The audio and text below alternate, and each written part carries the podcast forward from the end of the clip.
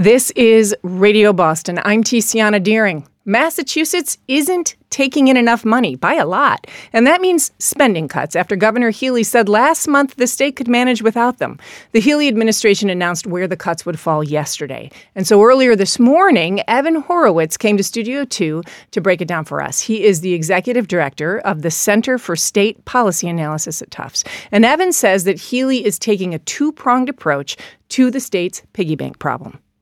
She has to fill a gap of about a billion dollars. That's how big we think the shortfall is going to be. And you can fill it a bunch of ways. She's chosen to fill it with about a third cuts, so three hundred and some odd million dollars of cuts, and six hundred some odd million dollars of additional revenue that they have found, creative creative revenue sources that they found. That's the short version. We're here because tax collections are falling short. They're not matching expectations. They're barely beating what we collected last year. Okay, so two sources, cuts and creative revenue. I'm using the air quotes there. We'll come back. Yeah, that to works the- great on radio. We, we do a lot of air quotes. I'll come back to creative revenue in a minute. Yeah. I'm curious what you have to say about that, but I want to start with the cuts. Who will they affect the most? So, I mean, I think the idea behind doing nine C cuts, that, so that's what these kinds of cuts, these mid-year, like, oh, the administration gets steps in, they're called nine C cuts. Yep. We haven't done them in about eight years, but we do them pretty regularly.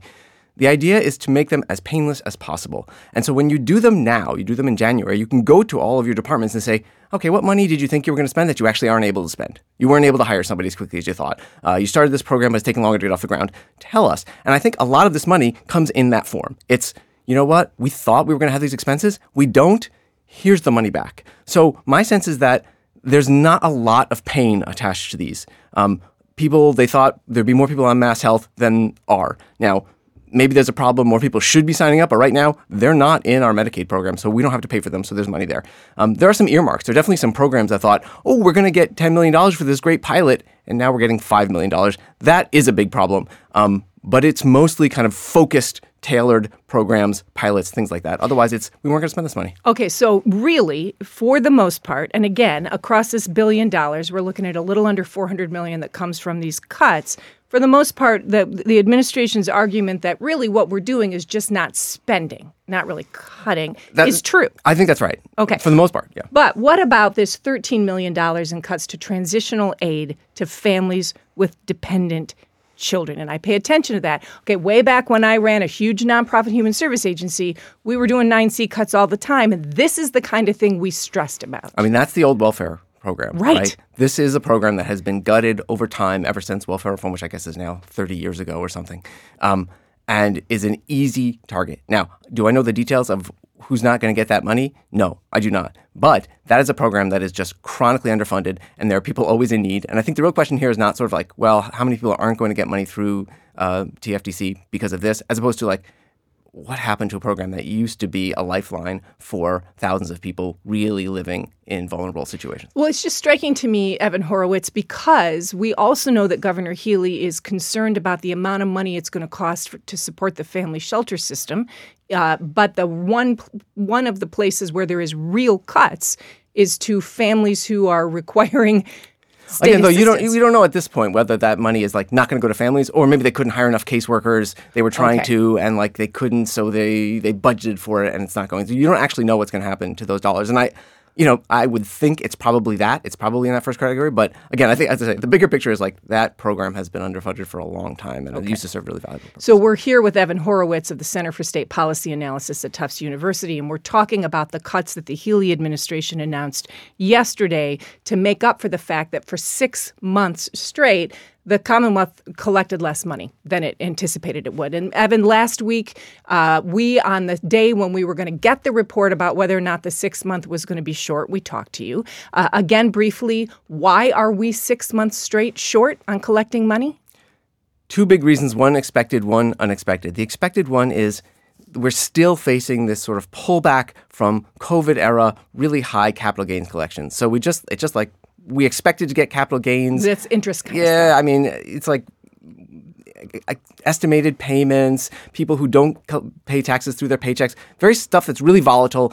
We got in the habit of thinking we were going to get too much of it because we did during COVID, and we're not. So that pulled back. That's pretty expected. The, the surprising part is we're also collecting a lot less in sales taxes. This, I think, is the most interesting, most disturbing, uh, most confounding piece of the puzzle because as far as we know, the economy is going pretty strong. So why are we collecting not just less than expected in sales tax, but less than last year, substantially less than last year? Are people not buying things? Are online retailers not reverting tax payments to the state? I don't know. I don't know anybody who does know, but this is a real bellwether for the future of the state economy. Okay. Now, at the top of this conversation, Evan, you know, you pointed out that it's a billion dollar shortfall. These cuts cover about, I think, a little less than four hundred million dollars. And then you put in air quotes how she was going to cover the other six hundred million dollars. Can you put that in layperson's terms? Yeah, so the biggest piece of it, and it's quite interesting, I guess, from a from tax perspective and revenue perspective, is we have a lot of money that we have set aside and saved up in savings accounts.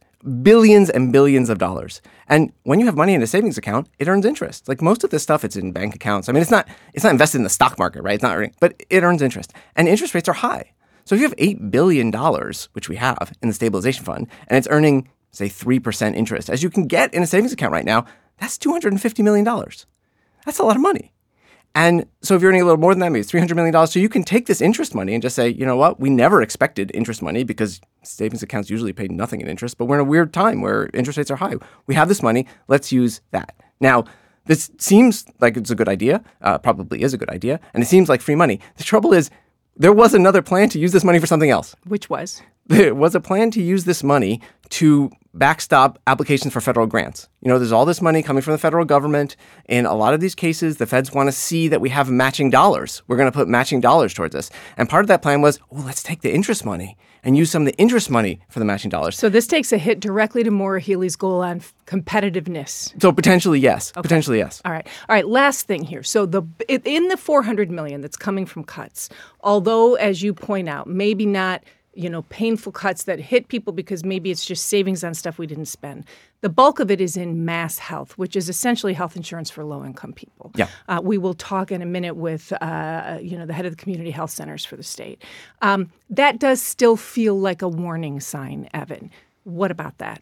So the big picture there is that the state decided after a few years that they everybody who was in that program would have to reapply, basically. They, Why? F- well, because we had stopped checking applications for a while with COVID, and we, you know, we really just want to provide as much service as we can.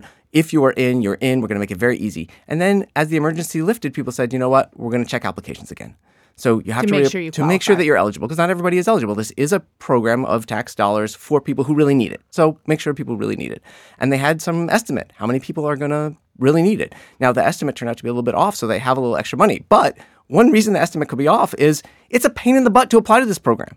And there may be lots of people who are eligible for it, but they're not filling out the paperwork, or they're not getting the assistance that they need, or they don't know that they need to reapply. So it, this is a savings that may be sort of at the expense of people who should be in the program. And that's not something that we can know. That was Evan Horowitz of the Center for State Policy Analysis at Tufts. So let's look more at this MassHealth piece of the spending cuts.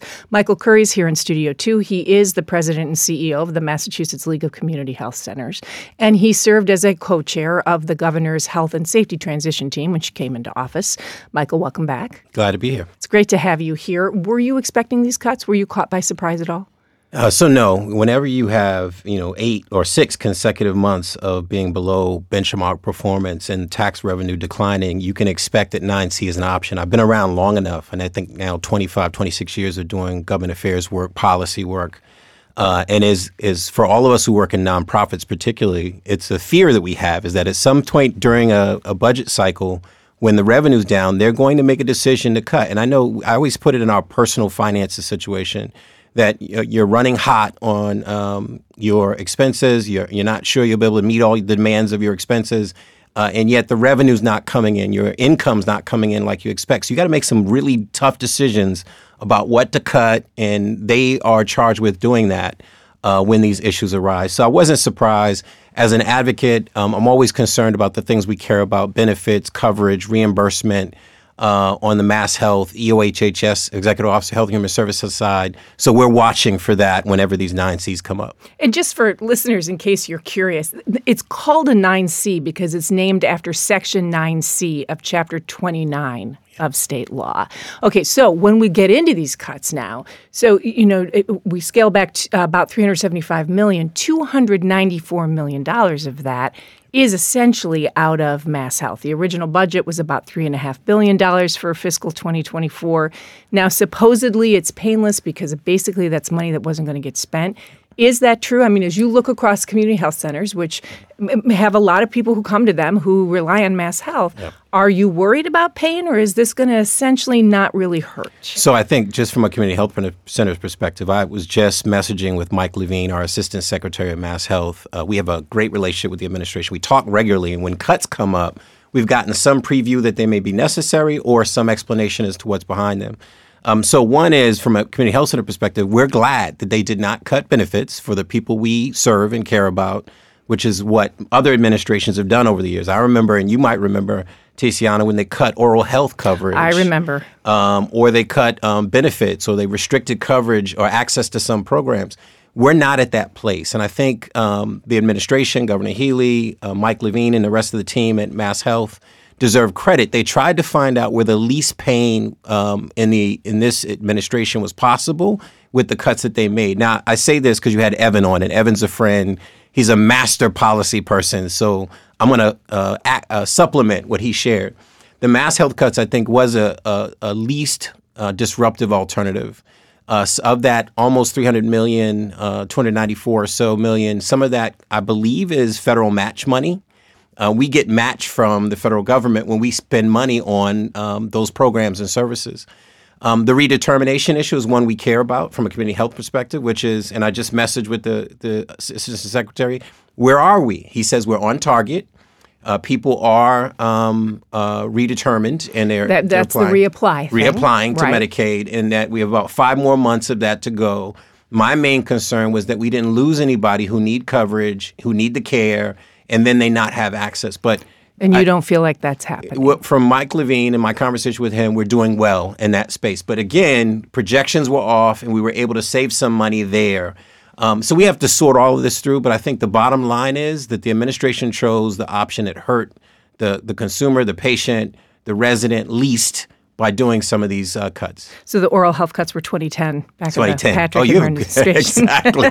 So Michael Curry is here. He's the president and C E O of the Massachusetts League of Community Health Centers. We're talking about the three hundred seventy-five million dollars in cuts that the Healey administration spelled out yesterday in response to the fact that the state for six straight months brought in fewer revenues than it thought it would.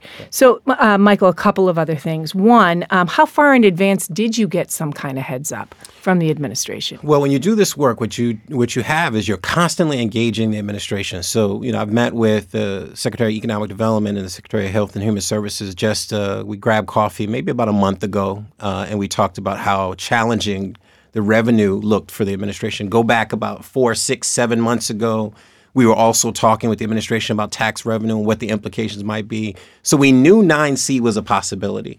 What you hope, and you cross your fingers and you maybe do some prayers, is that it doesn't become the nuclear option that they have.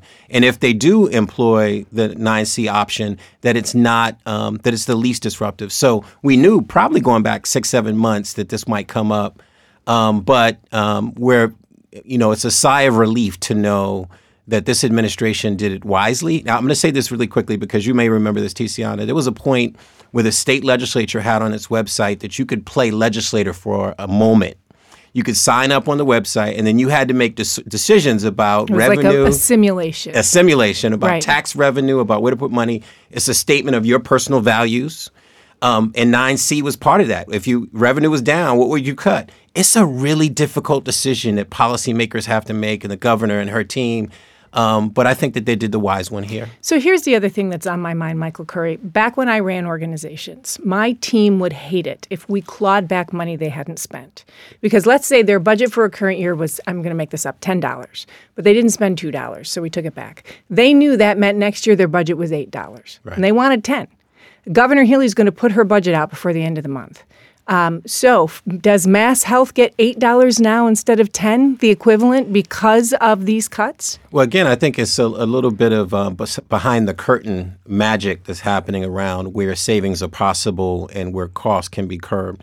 And I think the reality is we're not talking about individual loss of benefits, coverage, and again, rates and reimbursement. Because from a provider standpoint, if you're cutting rates and reimbursement, you're hurting communities. That's access. Um, that is uh, Uh, healthcare providers that are already stressed with meeting patients, deferred care, people coming back, the economic crisis, recession. That's literally how much people get paid to do the service. Exactly. Yeah, sorry. So so with all that being said, I don't believe that we're really facing that scenario. I think, um, as Evan said, there's some issues where we've drawn on some funds overall that will, this, the um, savings account funds that will uh, prevent us from doing some of the other work that we plan to do. But from a, a, a listener standpoint, I don't think the pain is there like we anticipate, although I'm concerned that this may not be the end of it. We should be watching for tax revenue going into January and February, because this may not be the end. All right. Michael Curry uh, is the head of the Massachusetts League of Community Health Centers. Thanks so much. Thanks for having me.